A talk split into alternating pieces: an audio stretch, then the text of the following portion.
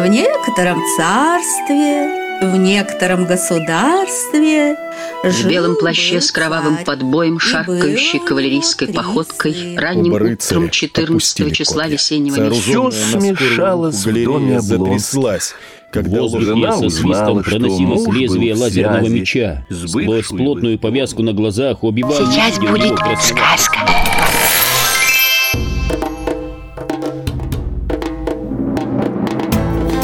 Всем привет, дорогие друзья! Подкаст «Сундук со сказками» открывает свои страницы для вас. Здесь мы обсуждаем художественную литературу, стараемся это делать без спойлеров, стараемся это делать интересно, так, чтобы после того, как мы тут поговорим, э, вам было еще интересно и почитать то, о чем мы разговариваем. И сегодня у нас уникальный выпуск, такой эксперимент э, по нескольким причинам он уникальный. Ну, во-первых, постольку, поскольку Новый год, праздник, ожидание чуда, э, у нас сегодня такое маленькое чудо будет в нашем подкасте, потому что э, мы с Вовой решили немного изменить формат, и в этой виртуальной студии мы находимся не одни. Ну, давайте будем по порядку. Э, Меня зовут Павел Обиух, и мой постоянный здесь э, коллега, партнер, критик и так далее и тому подобное Владимир Давыденков. Да, привет, Паша. Чуть не сказал ура. А надо было, Ну, Вова, я, на я, это я был человек расчет. скромный. Почти, по, по- почти как э, наше сегодняшнее чудо. Значит, второй момент – это то, что мы обычно с Вовой берем для препарирования ну, одну книгу или серию. Вы знаете об этом. Сегодня мы решили прямо аж сразу обсудить аж целого писателя. И, собственно, переходим к чуду. Для того, чтобы э, поговорить об этом замечательном писателе, мы пригласили гостя. И это не кто-нибудь, а человек известный. Зовут его Игорь Борисович Порецкий. И он все знает про Алексея Иванова, про которого нам сегодня и расскажет. Игорь Борисович, здравствуйте. Добрый вечер, друзья мои. Но давайте поговорим, с чего мы начнем. Слушайте, ну давайте мы, может быть, все-таки, и, я не знаю, поймем вот в целом, кто, кто, ну понятно, что Игорь Борисович, Кто если будет перечислять, что он из Алексея Иванова читал, то это будет примерно минут 10 э, списка, да? Нет, нет, Игорь нет, Борисович, нет, ты совсем поди не все со- читал, не- как Не обычно. совсем так. Нет, нет, там есть большие пробелы. Да? Вот, я, я об этом скажу, да. Ну хорошо, а давайте тогда назовем, не знаю, топ-3 э, из Алексея Иванова тех книг, которые вам вот просто вообще, ну, топ-топ. Ну, давайте тогда я скажу. Давай. Вот, а, только не с точки зрения топ-3, я не очень понимаю вот эти такие подходы. Вот, и потом а, вы же поймите, что э, если я назову топ-3, это будут мои топ-3, то есть это мое личное субъективное мнение. Ну, Я на- разумеется. Я Мы так, настаиваю, на это и рассчитываем. Да, я настаиваю на том, что в разговорах об искусстве всегда а, очень велик такой момент субъективности, и он мне наиболее как раз интересен. Вот. А, значит, дело в том, что Иванов писатель такой разноплановый. Вот. И я назову, наверное, а, по книжке вот из каждой его а, такой а, из каждого плана его творчества, ну, не думаю, что я исчерпываю, при этом исчерпывающий, да, потому что, ну, понятно, что я не все знаю, но может быть, еще что-то есть, чего я не знаю, например. Но Иванов, писатель действительно разноплановый, писал много и разного, и пишет. Вот. Начинал он вообще как фантаст, кстати сказать. Вот. а, И талантливо начинал. Вот известная его книга «Москва сортировочная», по-моему, так называется. Поправит меня. Да, так начинается. Вот. Ну, кстати говоря... Она, мне- она мне, она мне не особо вот. понравилась, а вот, э, Вот. из того, из, э, из того вот периода творчества, что действительно меня очень зацепило, наверное, это книжка с идиотским совершенно названием, он мастер идиотских названий, вот, это э, «Победитель хвостика». Начал я знакомство свое с э, Ивановым, с его творчеством, с книги с не менее идиотским названием «Диограф глобус пропил» и был очарован. Вот, долго не хотел читать, книжка, мне казалось, при, при таком названии, что там может быть. Оказалась великолепная вещь, а, причем очень здорово сделана, и, наверное, ребята скажут еще свои, свое слово об этом, там и архитектурно текст построен здорово, просто, просто великолепно. Другая его, а, значит, большая, так сказать, часть его творчества – это такие исторические эпопеи, монументальнейшие совершенно полотна. Из них я читал, пожалуй, э, наверное, две книжки. Сильное на меня впечатление произвела э, значит, «Золото бунта». Великолепная вещь. Другой, э, другой аспект его творчества. Вот недавно появилась у него серия такая под названием «Денджерологи». Очень интересная вообще, то есть первая книжка из этой серии, напомните название? Псоглавцы. Псоглавцы. Псоглавцы. Первая книжка, я ее считаю чуть ли не вообще самой удачной его вещью. Удивительно она здорово сделана, очень тонко, все это вот на грани, это просто вот, ну, стоит об этом поговорить. Следующая же его вещь на эту тему мне не понравилась совершенно. То есть это просто вот какой-то недопелевин, с моей точки зрения. Ну, это, вот. это я сейчас завяз в ней, вот сейчас, прям в данный момент. Мне кстати. она, да, ну вот расскажешь. А, значит, и э, еще что э, я хотел сказать, что он, а, автор, на мой взгляд, самой лучшей, самой великолепной книги о 90-х годах. Вот об этом периоде лучше Иванова, мне кажется, не написал никто. И прелесть этой книги, о ней расскажет нам Володя свои свежие впечатления. Я надеюсь, он же дочитал. Дело в том, что вот особенно ценно, что там э, время-то такое динамичное.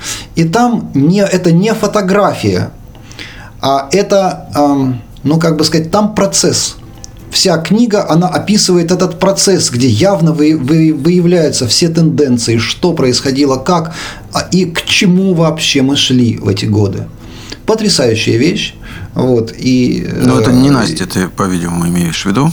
Именно. Вот тебе передаю слово. Слушайте, ну давайте я все-таки, если говорить о том, э, что из его, в принципе, творчества мне понравилось, то, конечно, не Настя будет в этом списке, в общем, точно в топ-3. И «Глобус», географ, который пропил, тоже будет в этом топ-3. В принципе, конечно, я не десятки его книг прочитал, но, может быть, э, из всего остального, ну, наверное, действительно, псоглавцы я бы тоже в этот список включил, хотя уже из оговорками.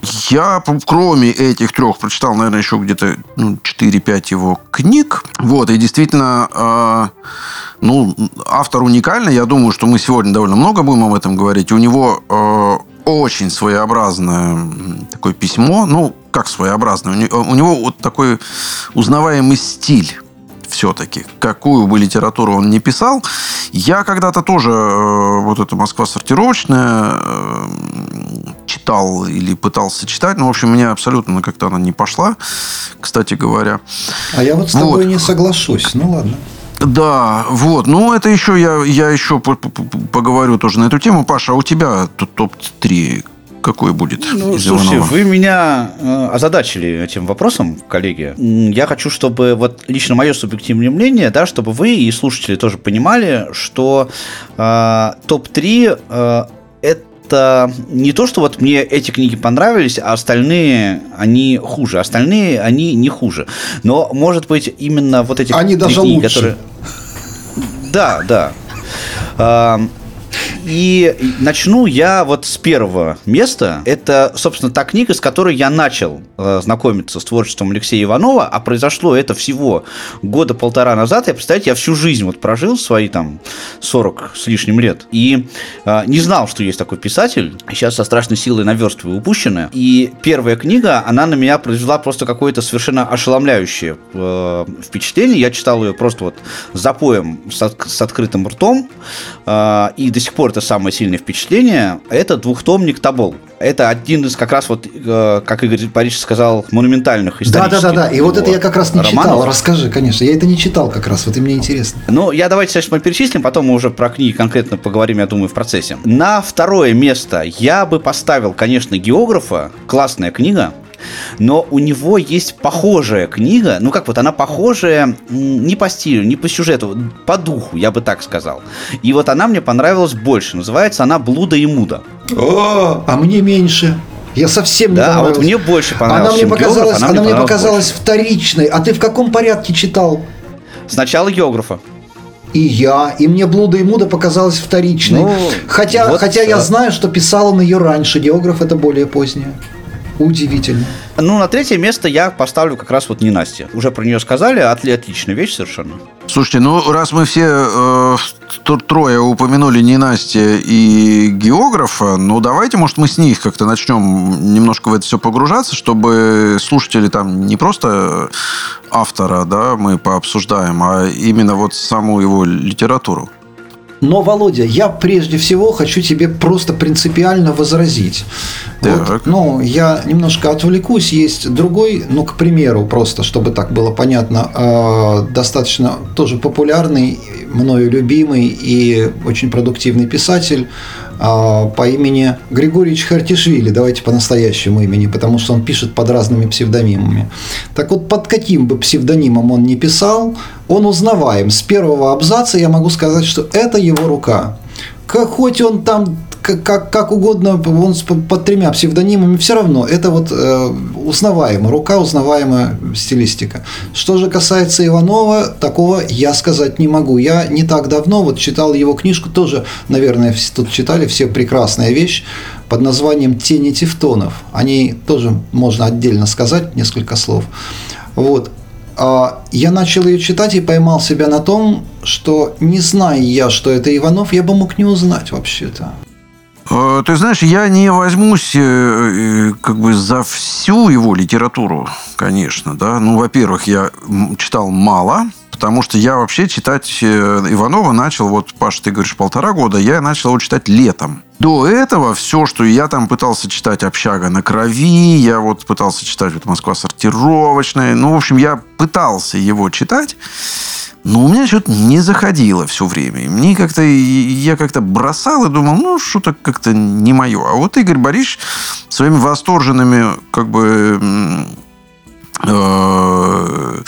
восторженным отношением, да, меня убедил все-таки возьми и почитай. И, в общем, подкинул несколько названий, которые вот имеет смысл почитать. И, в общем, вот я с лета Э, начал его читать серьезно. Но, понимаешь, Игорь Борисович, то, что я имею в виду под стилем, у него совершенно, на мой взгляд, уникальная э, способность и как бы стиль описания. Вот он образность в описании. А, он его, его описание это особая книге, статья. Это очень заметно. Да, он все время, это, да, это, образно, это, да, понимаешь? И его это, описание это, это природы вот, хочется перечитывать по нескольку раз просто. Да, да, да. да он да, находит вот очень точные, своеобразные такие, да, не, не банальные образы к тому, что он видит.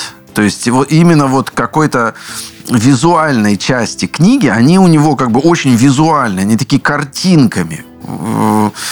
Все, Причем... что он описывает, э, вот ты прям это ярко видишь за счет того, что он это ярко, образно и прекрасно описывает. Причем вот эти описания, они могут быть совершенно чего угодно. Вообще, вот чего, не обязательно там природы, архитектуры, там, я не знаю, чего угодно. Просто какую-то совершенно банальную вещь он может взять и ее э, вот этими образами ее украсить. Да? Например, вот если про ненастье говорить, раз уж мы с этих двух книг э, начали, да, там, например, есть, меня просто совершенно поразило. Э, вот, как вы говорите, я несколько раз прочитал, да, там есть, например, совершенно шикарное описание танка танк, вот. который готовится атаковать. И это просто какая-то песня. Вот. Понимаешь, он какую-то он делает из, это, из, из этого танка. С поворота дороги наконец-то открылся мост. Лихолетов увидел, что по ржавым швеллерам, шатаясь от изнеможения, бредут бойцы его группы, отправленные вперед, и волокут раненых. А перед въездом на правом берегу стоит танк Т-62 командира колонны. Танк дождался, когда все грузовики переберутся на правый берег, а теперь пропускал последних солдат. И Серега понял, главное сражение состоится между танком и полевой артиллерией душманов. Сейчас бородатые обрушат на мост и на подступы к нему всю свою огневую мощь, и здесь запылает ад. Он со своими бойцами уже не успеет перебежать на правый берег, и поэтому они очутятся в самом пекле. «Ложись!» – заорал Серега. «Все ложись!» В этот момент духи начали обстрел, а танк, страшенная, пятнистая зверюга, лязгая и грохоча, полез на мост. Выпуклый висок башни отсвечивал матовым солнечным бликом, а на макушке костлявым птеродактилем сидел пулемет. Длинное орудие с утолщением посредине ствола покачивалось и хищно, и твердо, как палка, и отбрасывало прямую и тонкую тень. Плитки динамической защиты казались чем-то вроде богатырского панциря. С неба полетели мины. Они падали в воду и взрывались ворохами огня и пыли на обеих берегах реки. Басмачи были неопытными артиллеристами. Над Серегой и его бойцами, фырча, сквозили гранаты.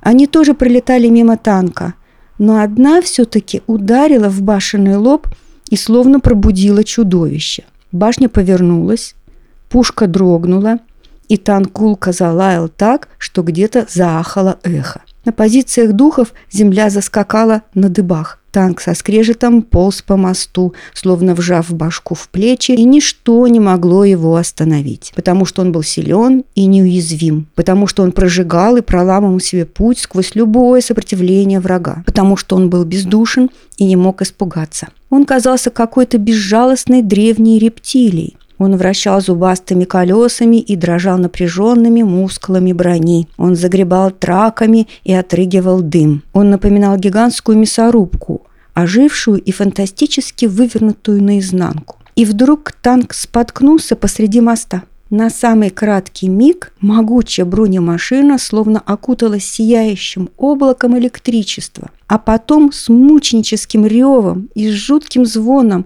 лопнула будто чугунный пузырь. Башня подскочила на столбе пламени и грузно перекувыркнулась с моста вниз в речку. Это в танке на попадание снаряда сдетонировала боеукладка.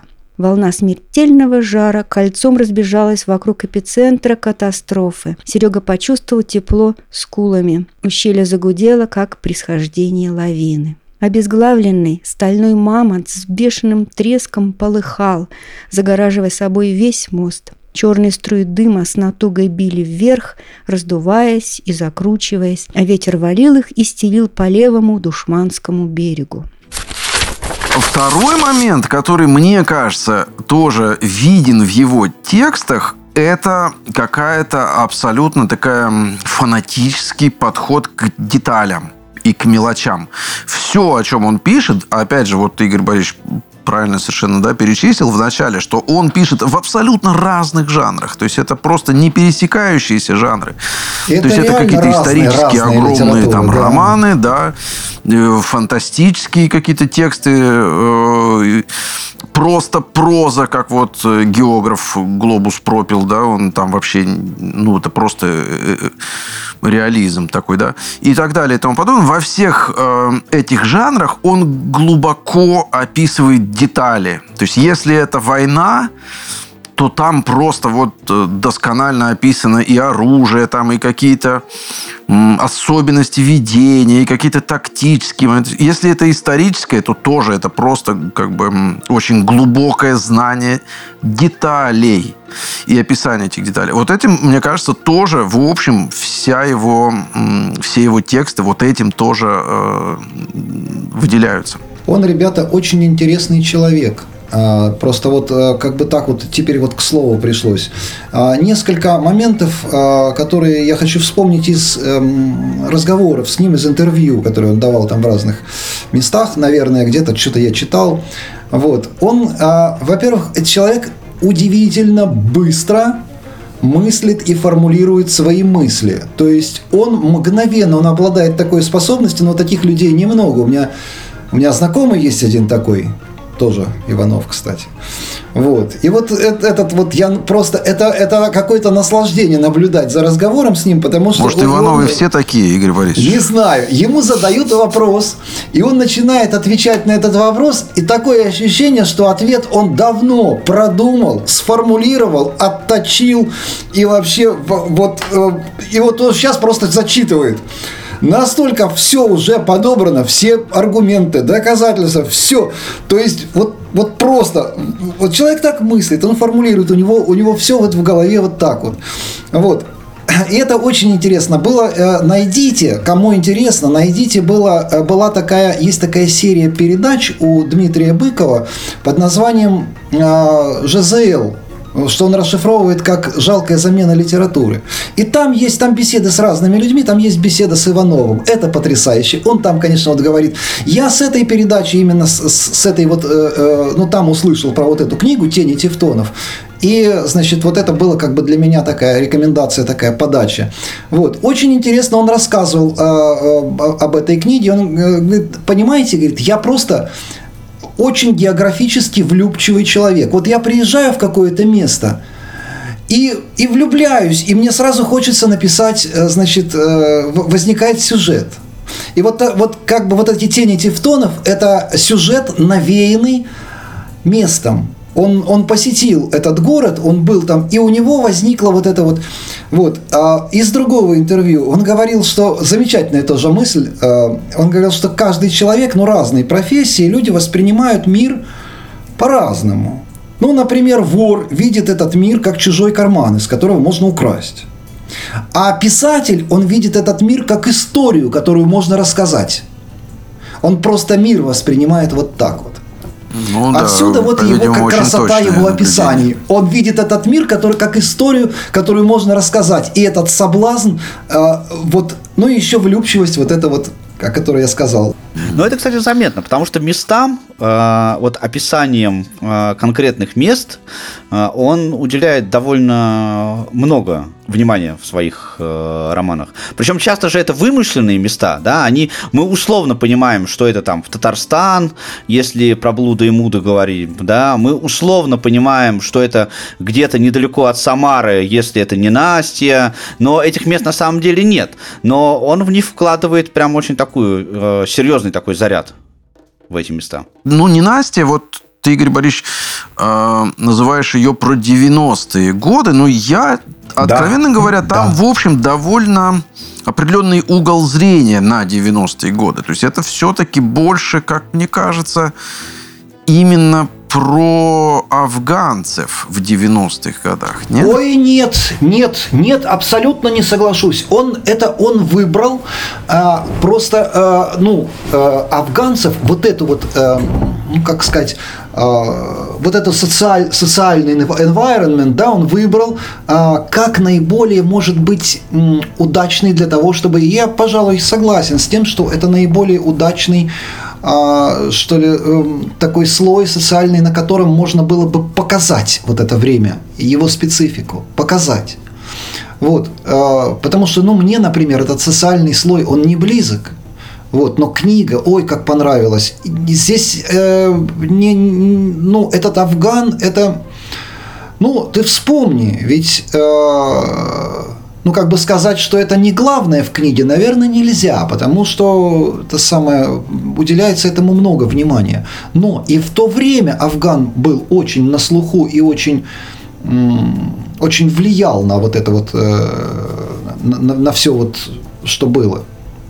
Да, я с тобой ну, согласен, что это вот, действительно то есть, то есть, афганцы это, это, в то время да, это было это очень... Значимая, да, да, да, это значимая такая, значимая такая вещь. Но э, книга-то все-таки о 90-х. И вспомни, как там одни и те же люди, одни и те же, казалось бы, вот, вот все.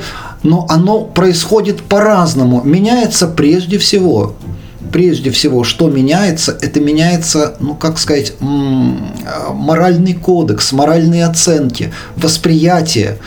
А, ну, вот, вот с этой точки зрения. Вот ты понимаешь, я бы сказал, то есть мое восприятие этой книги, что это меняется не в 90-е годы, а меняется, меняет война как раз. Вот с моей точки зрения он показал, как людей меняет война. Людей а не 90-е годы. Ты думаешь, и, то есть, смотри. вот это ненастье, вот как мне кажется, я тут, как, как мы договорились, да, это субъективные наше Конечно. мнение. То есть под ненастьем он имеет в виду не 90-е, а войну. Под ненастьем он имеет в виду не только 90-е э, и войну тоже, но и как таковое ненастье в душе героев. Вот. Э, то есть вот этот главный герой, вроде хороший парень, но у него на душе, вот если так вот представить, с какой погодой у тебя будет ассоциироваться его душевное состояние, постоянно, в общем-то, и не только у него.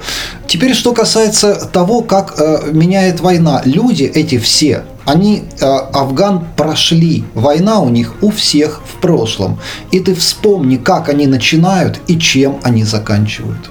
Ну, с этим я согласен, да. Начинают они это все под э, маркой такой э, благородной цели, заканчивают они, в общем, практически... Одни и те же, э, одни и те же люди. Трансформации, да. трансформации подвержены все, начиная с Лихолетова, который еще из лучших, и заканчивая там, понимаешь, ну все, все. А уж про Щебетовского я вообще не говорю, это такая фигура там просто, понимаешь? Ну, он-то как раз Щебетовский там как раз и не менялся, он-то э, и пришел такой, а он, это... собственно, и вошел, а он, вошел он, с этим этим он своим, всем, он всеми своими вот этими э, особенностями, да, э, он, это... и, и, он и вошел в сюжет. Паша, такой. Паша, это итог.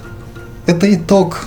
Щебетовский – это итог. Если Лихолетов – это начало, то Щебетовский – это итог.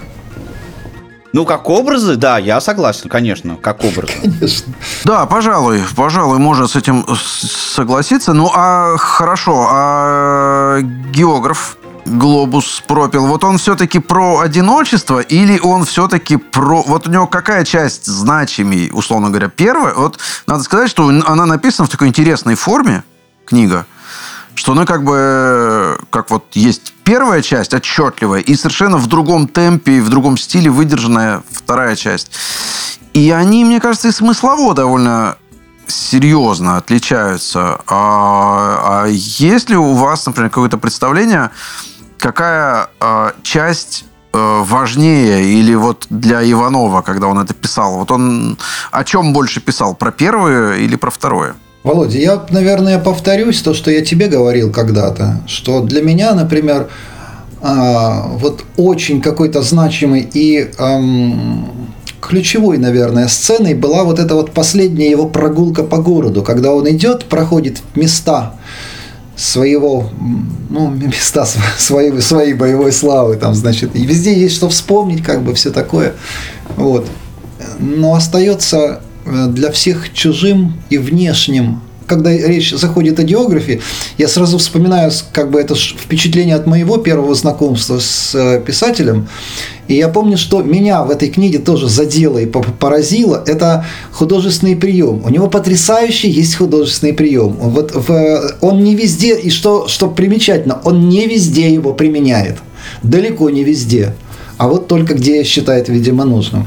И вот э, там э, в географии очень, очень ярко это вот применяется. Он, у него э, персонажи, которые, ну, существенны, главные персонажи, там, ну, главный герой, они выписаны очень четко, ярко, они, ну и представляешь, это живой человек. А персонажи второстепенные, и чем более второстепенные, тем более схематично они выписаны. Но вот как на фотографии принято э, то, что в фокусе главный предмет, его как бы помещать в фокус, а остальное изображение иной раз даже и искусственно подразмывают. То есть вот то, что идет фоном, оно размыто. И вот это вот, вот этот эффект размытия, у него, он, он это вот э, сумел как-то в слове э, воплотить. Очень, очень интересно. Ну вот я уже э, говорил, что есть другая книга у Иванова примерно в этом же ключе, как раз, э, которая мне понравилась больше. И вот э, и географ, и э, Блуда и Муда, они для меня э, как раз э, книги, в которых он очень удачно, очень хорошо сумел э, описать внутренние противоречия личности одного конкретного человека. И по сути, если мы уберем вот э, все сюжетные перипетии, которые в этих книгах есть, э, на мой взгляд, обе книги именно об этом. Но географ э, зацепил меня, конечно, это прекрасная вещь. Но в данном случае, вот в этом противоречии личности персонажу географа, главному герою, мне не хотелось сочувствовать. Да, я ему не сочувствовал. Когда, особенно вот в те моменты, когда он описывает свои мысли, свое понимание, свое отношение. И я понимаю, что вот мне этот человек не симпатичен. Виктор Слушкин, главного героя, кстати, зовут. А вот Борис Моржов, главный герой э, Блуда и Муда, он мне, как персонаж, симпатичен. Его конфликт мне понятен. Ну, точнее, нет, не оба конфликта понятны. Но э, он у меня вызвал гораздо больше позитивных мыслей. Да, вот у меня как раз наоборот. мне просто показалось, Игорь Борисович, да, что угу. э, в конечном счете же Слушкин сволочь. Какая он же сволочь. Какая же сволочь? И, по большому счету он это понимает, но он настолько инфантилен, что э, с этим своим состоянием он, не, по сути, ничего не хочет делать ему, ему и ненормально, ему и некомфортно в этом состоянии, но инфантильность, она у него просто пересиливает. Вот, вот это у меня вызвало отторжение э, в качестве ли, э, в плане личности героя. Потрясающе. А если уж так обзываться начинаем, то главный герой, забыл, как его зовут, в «Блуда и мода», напомните? Маржов, Борис Маржов. А, Борис Маржов, да. Он просто бабник. Патологический бабник, патологический бабник, маниакально он на, на этом как-то сосредоточен и, и все. А насчет того, что э, сволочь, это еще надо. Э, я не понимаю, в чем его сволочность этого Слушкина. Он ведь э, наоборот, он он хочет, в общем-то. Э, чтобы все было хорошо. Он даже свою семейную жизнь хочет от нее чего-то э, нормального, он хочет, э, он, он принимает участие во всех а, людях, с которыми встречается, он, он как бы хочет вот всем быть вот другом, хочет, но не, хочет. Но, но не, но не сближаться. Он все время держит дистанцию. Он не, ну, как, как бы Э, помогает всем, но старается из ситуации, над ситуацией как-то вот воспарить, что ли. Э, Причем мне кажется, что во многом мотив еще заключается в том, что он ну, хочет, что ли, абстрагироваться от, от личных, собственных каких-то притязаний, интересов там и так далее, и как-то объективно, помочь объективно. И вот в результате он, он в общем, он всем, э, во всех принимает участие, всем делает, в общем-то, добро. Вот а в этом и беда. В этом а сам, беда. Он а сам, всем хочет делать хорошо, а сам но остается ни для кого при этом... хорошо, но у него не получается сделать у хорошо него... никому, даже себе. Он... Нет, у него получается. У него как раз у него как раз очень хорошо получается. Но просто людям этим, которым он делает добро, им до него в результате нет дела, потому что он с ними не сближается. Он в их жизнь, в общем-то, не входит, он делает добро, но старается при этом сам а, как, как бы отстраниться э, от, от всего и от чувства благодарности со стороны этих людей и так далее. И в результате, да, он остается один. Ну, насчет Но... добра я бы, конечно, поспорил. Там просто есть сюжетные ситуации, когда он там... Э, сейчас я постараюсь вот не спойлерить, конечно, да, да но там есть просто ситуации, когда э, он ведет детей в поход, и в первый же день э, упивается до поросящего свинства, и к чему это приводит? Он влюбляется в школьницу и не может контролировать вот это свое чувство. Ну там и таких там там таких ситуаций навалом просто. Нет, это-то он вот, как и раз. вот он его внутренний конфликт. Это-то он как раз может А-а-а. контролировать. Э, вот, а то, что он напивается, да он просто э, в общем-то, ведет себя как живой человек прежде всего, а не как функциональная единица. Он же ведь в школе функциональная единица, преподаватель. И все преподаватели ведут себя прежде всего. Они никогда не забывают, что они преподаватели. Они всегда помнят э, прежде всего про э, значит, функциональное назначение себя как, как, как функциональной единицы. А он ведет себя как человек, он видит драку во дворе, он вспрыгивает из окна и, в общем-то, он, ну, как бы э, просто ведет себя непосредственно. Ну, э, я думаю, что действительно, если бы Иногда он...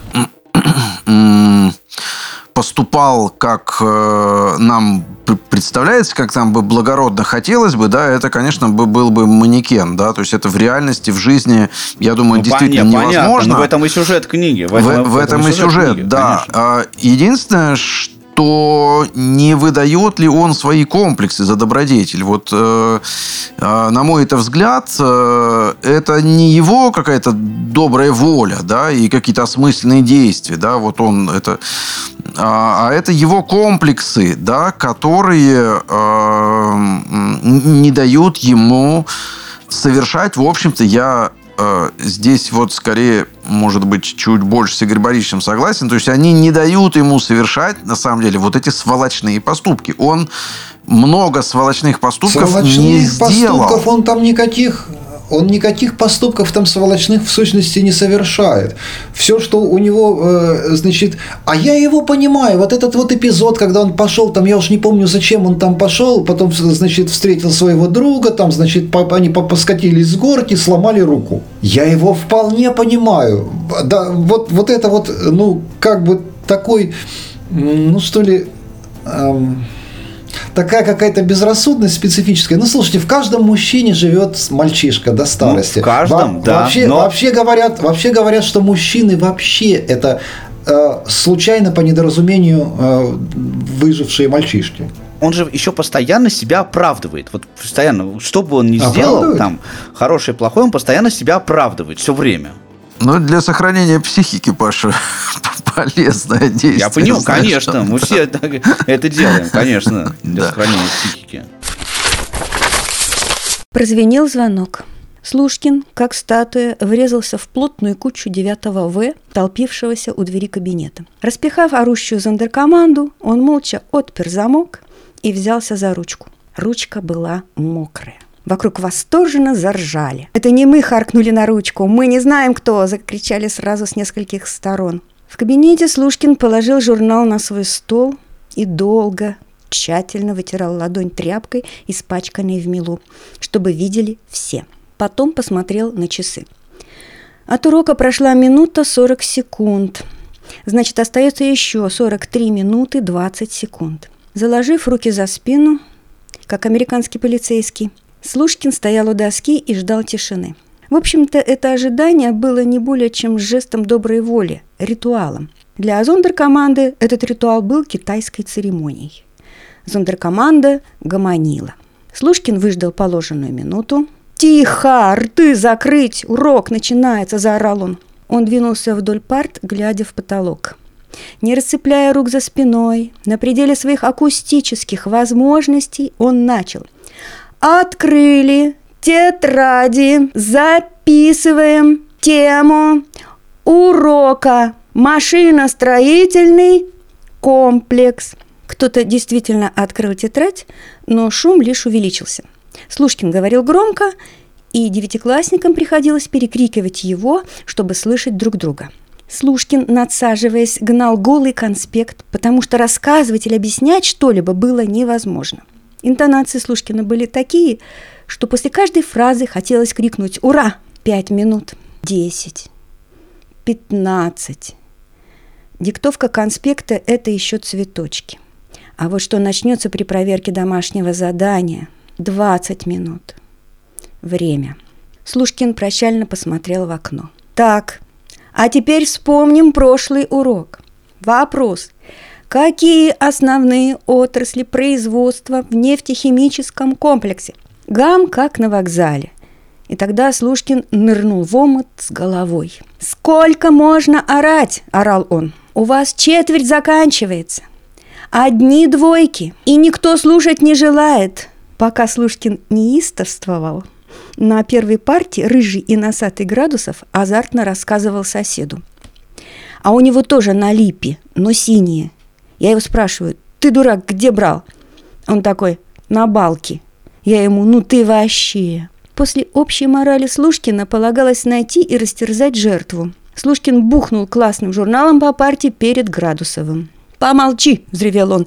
«Я битый час добиваюсь тишины, а ты рта не закрывал. Ты лучше меня географию знаешь, да? Давай, отвечай, какие основные отрасли нефтехимического комплекса?» «Я это...» – соображал Градусов – я болел на прошлом уроке. «Встань! Я стою перед тобой!» – грохотал Слушкин. Градусов неохотно совершил странное телодвижение, перекосившись в полустоячем, полулежачем положении. «Раз на том уроке не был, так на этом слушать должен!» «Да чё ваша география?» – презрительно прошипел Градусов, постепенно приходя в себя после первого замешательства.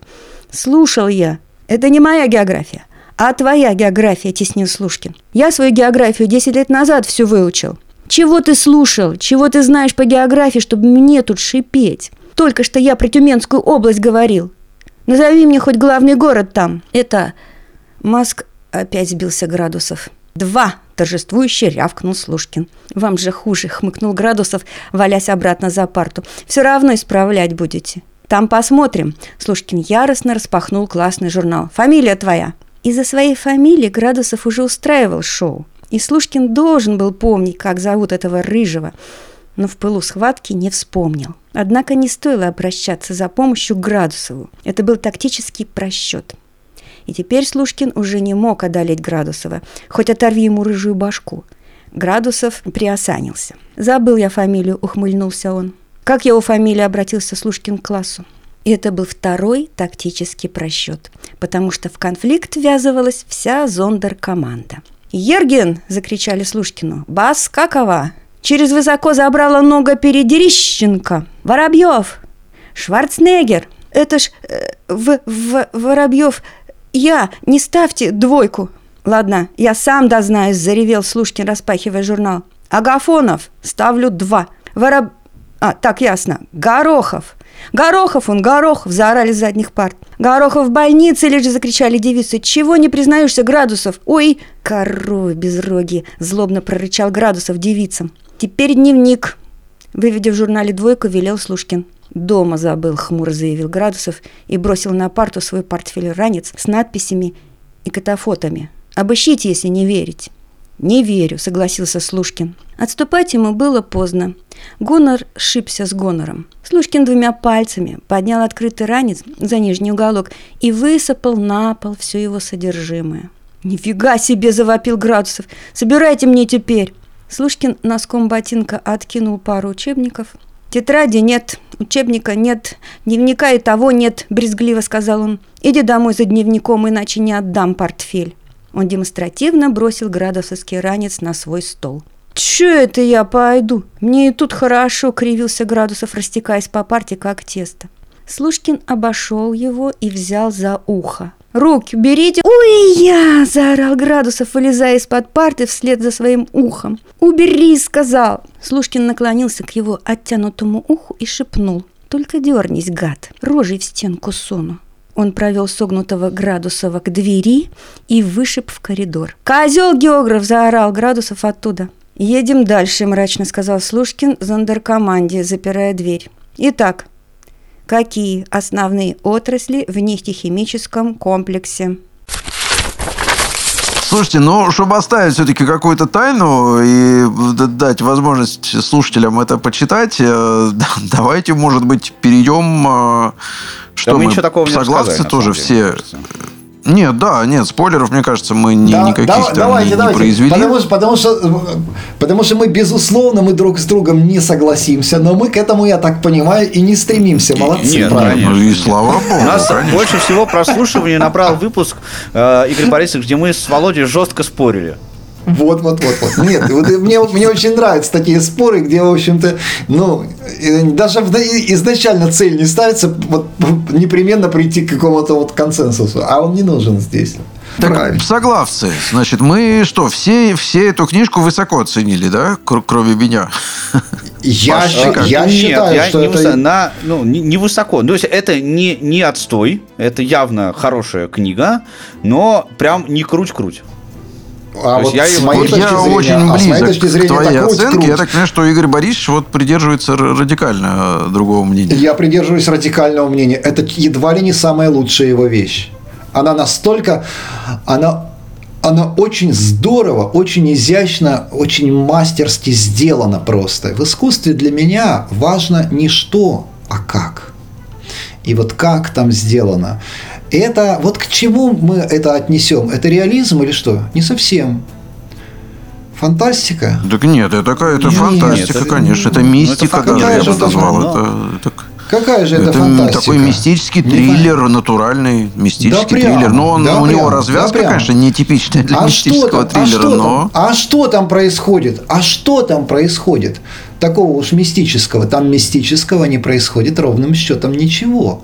А описание русской деревни, Ох, какое описание смачное, какая там, какие там жители, какая публика, какое вообще вот это вот все, это вот ощущение и это вся вот это вот, эм, ну не знаю, весь этот антураж, да, а ничего не происходит. Главный герой замечает какие-то вещи, что-то вот, причем явно, Но как только он начинает при, присматриваться, э, сосредотачивать свое внимание на чем-то, ничего нету.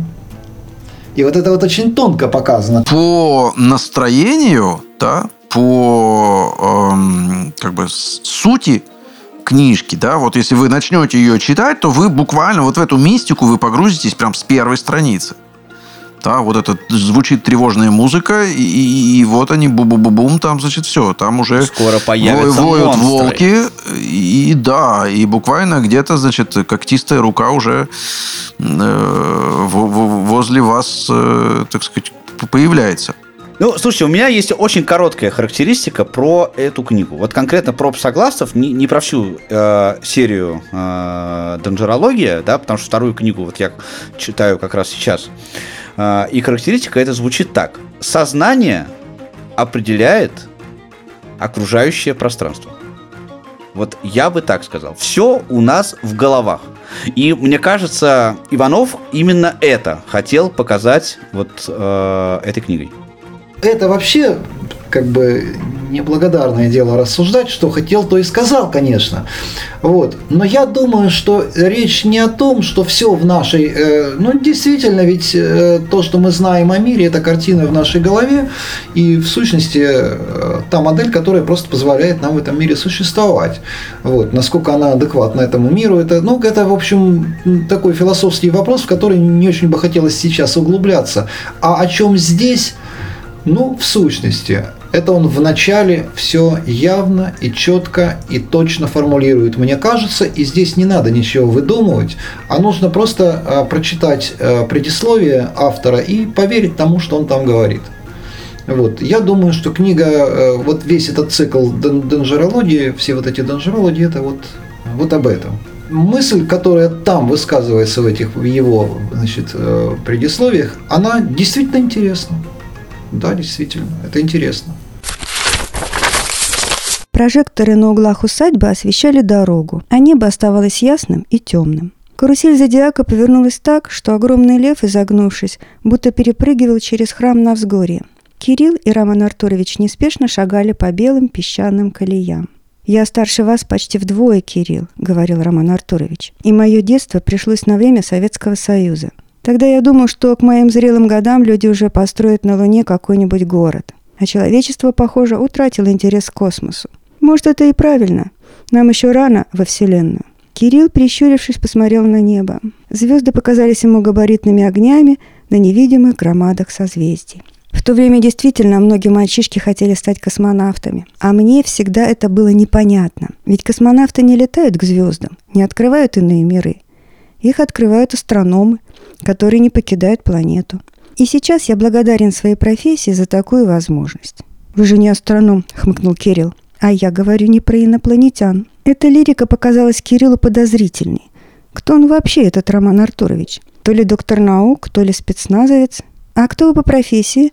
Сотрудник фонда не профессия. Конечно, это просто должность. Специалист по информационным технологиям образования. А вот профессия, названия у нее нет. Мы пользуемся жаргонным словом «денджеролог» от английского danger – опасность.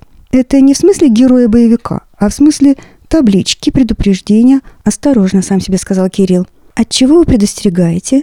Роман Артурович задумчиво улыбнулся. «Интересно, а как Даниил Львович вам это объяснял?» Он чего-то там намутил. Типа как есть артефакты культуры, которые влияют на жизнь общества, и ваш фонд изучает эти влияния. Роман Артурович рассмеялся. «Да, Лурия умеет сказать главное, не сказав ничего. В общем, Кирилл, есть артефакты культуры, которые несут людям опасность. Мы отыскиваем такие артефакты, определяем принципы опасности, выясняем механизм действия и решаем, как сохранить артефакт, сделав его безопасным. Например, точишь спросил Кирилл. Корректнее всего привести примеры из литературы.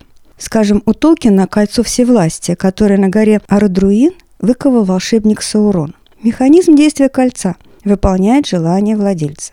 Опасность в том, что кольцо подчиняет себе владельца и развоплощает его. Способ нейтрализации – не надевать кольцо. «Ой, только не надо таких примеров», – сморщился Кирилл. Они подошли к опушке рощи, в которой пряталось кладбище. «Ну хорошо», – улыбнулся Роман Артурович. Другой пример. Голова медузы горгоны. Голова – культурный артефакт. Механизм его действия – превращать в камень. Опасность для тех, кто посмотрит на голову напрямую. Способ нейтрализации – смотреть на отражение. То есть Персей – первый денджеролог? Роман Артурович снова рассмеялся. «Повторю эту шутку в фонде», – сказал он. «Выдам за свою для повышения дутого авторитета». Они спокойно шли по дороге сквозь кладбищенскую рощу, и это ничуть не волновало Романа Артуровича. Оказывается, первые денджерологи появились не в Европе, а в СССР. В 1965 году в стране было учреждено ВОПИ ИК – Всероссийское общество охраны памятников истории и культуры. Одним из его создателей был Борис Петровский, директор Эрмитажа. Поэтому первые денджерологи работали при Эрмитаже как научные сотрудники. Их деятельность, разумеется, курировал КГБ. Теорию и методологию своей работы эти специалисты взяли из статьи академика Лихачева «Житие чудотворной иконы». С 1928 по 1931 год Дмитрий Лихачев был узником Соловецкого лагеря для политзаключенных. Там его и заинтересовал феномен чудотворных икон. Благо советский режим ни в грош не ставил их святость и тем самым облегчил доступ. Работу об иконах Лихачев завершил лишь в 1943 году в эвакуации в Казани. До 1990 года эта работа носила гриф секретности. Но после того, как гриф сняли, не была опубликована. Чудотворные иконы тоже ваши объекты? В принципе, да, кивнул Роман Артурович, механически сдвигая ногой с пути ржавый погребальный венок. Хотя ими занимается РПЦ, что вполне естественно. Дело в том, Кирилл, что чудотворные иконы – самый распространенный пример культурного артефакта, наделенного трансцендентными свойствами. Правда, в случае иконы они трактуются как сакральные – а церковь первой и разработала механизм нейтрализации подобных артефактов. Так что если Персей первый денджеролог, то церковь первый институт денджерологии.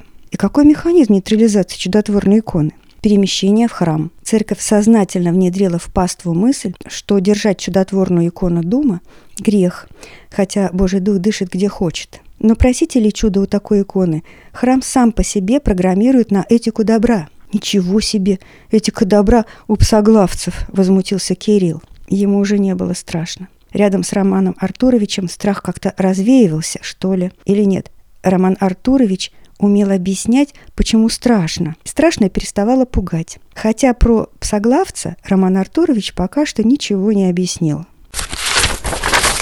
Слушайте, ну про исторические романы вам придется говорить без меня, потому что я ни один из них пока не осилил. Я с тоской посмотрел на размер э, вот, книжки Тобол. Да, она у меня лежит. Вова, я надеюсь, я когда-нибудь доберусь. Она тебя поглотит. Это совершенно я... эпичное произведение, абсолютно. Игорь Борисович тоже очень, очень рекомендую. Эм, коротко скажу, это Петровские времена, освоение Сибири, князь Гагарин, который э, историческая личность, да, и то, что с ним произошло в книге, это исторический факт. Э, на этой реке Тобол все происходит. Э, есть немного мистики э, и несколько судеб, которые вот раскручиваются в, э, в сюжете, но в книге есть и философия, есть и рассуждение, есть образность Иванова, за которую мы его так все любим, есть движняк, прям вообще конкретный боевик, его там а, вполне хватает а, быстрых таких действий, резких и жестоких порой. Ну, в общем, в этой книге есть все, чтобы вам понравиться. Огромная книга, я ее читал, не мог оторваться.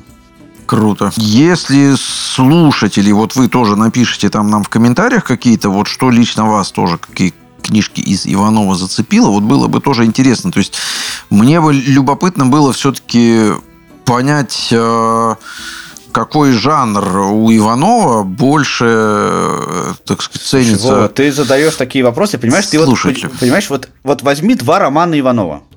А, ну, я не знаю, Тобол вы не читали, «Сердце Пармы» вы читали?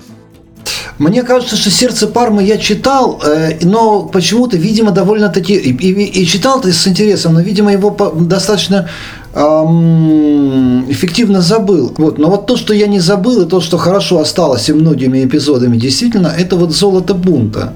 Мне, э, значит, я читаю э, грешным делом, читаю аннотации к книгам, и порой делаю неправильные выводы, хотя понимаю, что они, э, значит, ну, с большой вероятностью будут неправильными, потому что в аннотациях, как правило, пишут правду, пишут о чем книга, но совершенно никак, никакая аннотация не проливает свет на э, тот момент, понравится ли мне текст.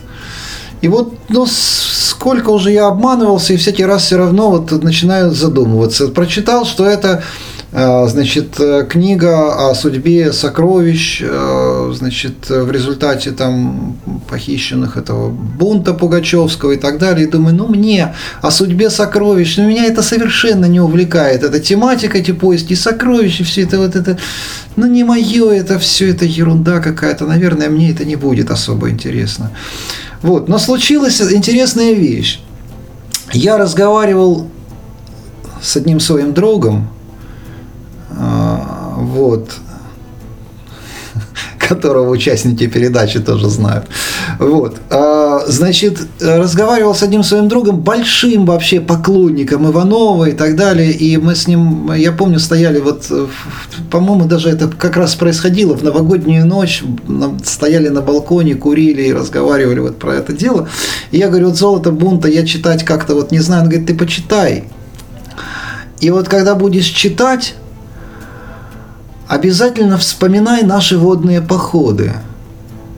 И вот он этим своим замечанием как-то вот так повернул мое восприятие, что у меня эта книжка, ну просто, я ее читал, но было вообще не оторваться, вообще. То есть там на самом деле, в центре повествования совершенно не сокровище, там в центре повествования река. На этой реке работают сплавщики, которые, ну вот это часовая, вот. Они, значит, э, ну и вот это вот вся вот эта вот, вот этот мир этих сплавщиков. Работа такая опасная и ну, своеобразная, со, со своей, так сказать, спецификой и все это. Язык какой там, какие там слова, боже ж ты мой. Вы знаете, что означает слово «спишка»? Попробуйте угадать. Подушка. Мне кажется, Извините это что-то спихнуть, мне кажется, это от слова спихнуть. Вот, Паша, совершенно верно, это спуск барки на воду, спишка, ее спихивают на воду. Ну, вот, ну да, но я, Игорь ну, Борисович, тоже был в этой прелесть, компании с водными походами, поэтому, наверное, все-таки работало.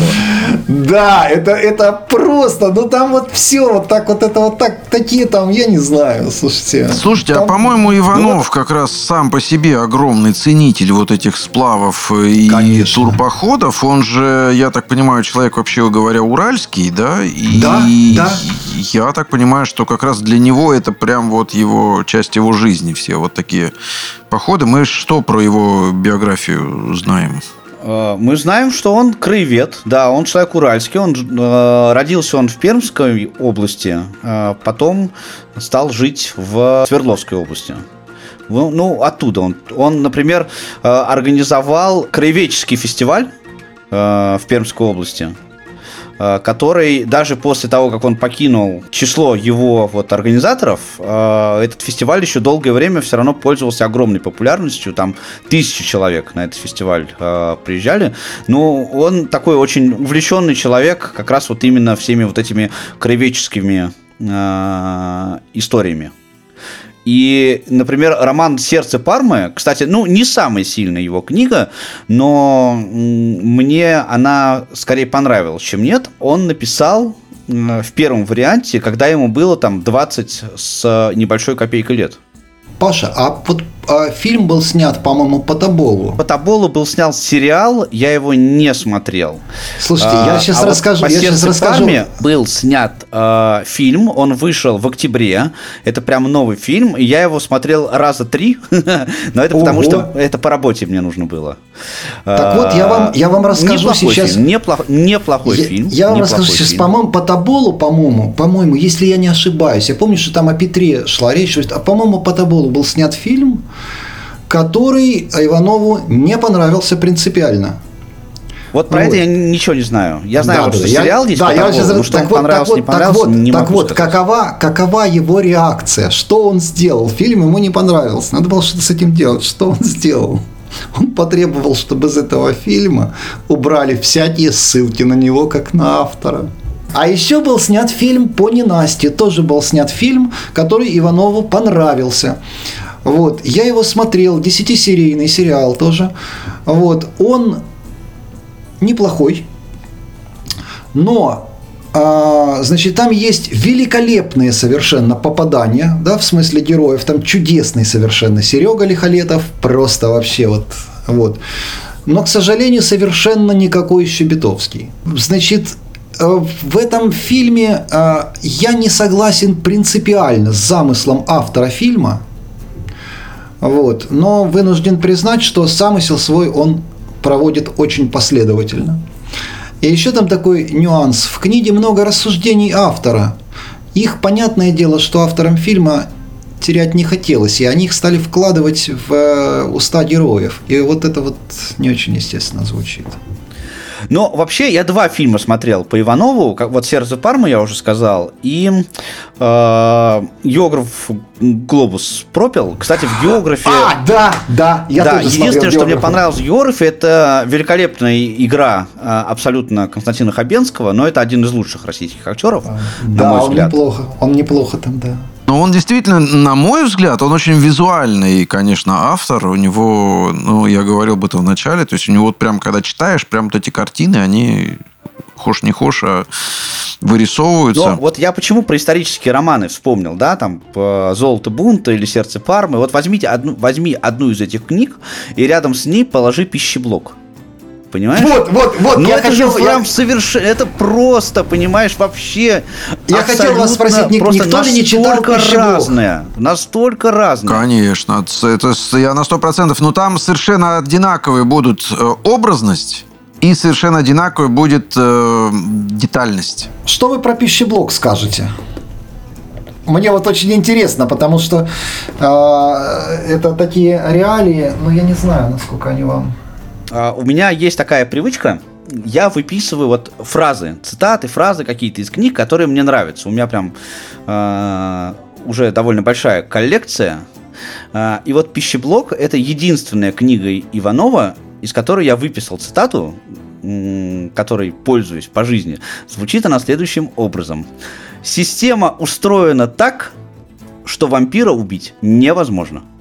Мне кажется, э, хоть эта книжка и про вампиров, она, опять же, как у, Иванова, конечно, у Иванова, она метафорическая, книжка, конечно. Да, она, как у Иванова, очень часто, она хоть и про вампиров, она не про вампиров.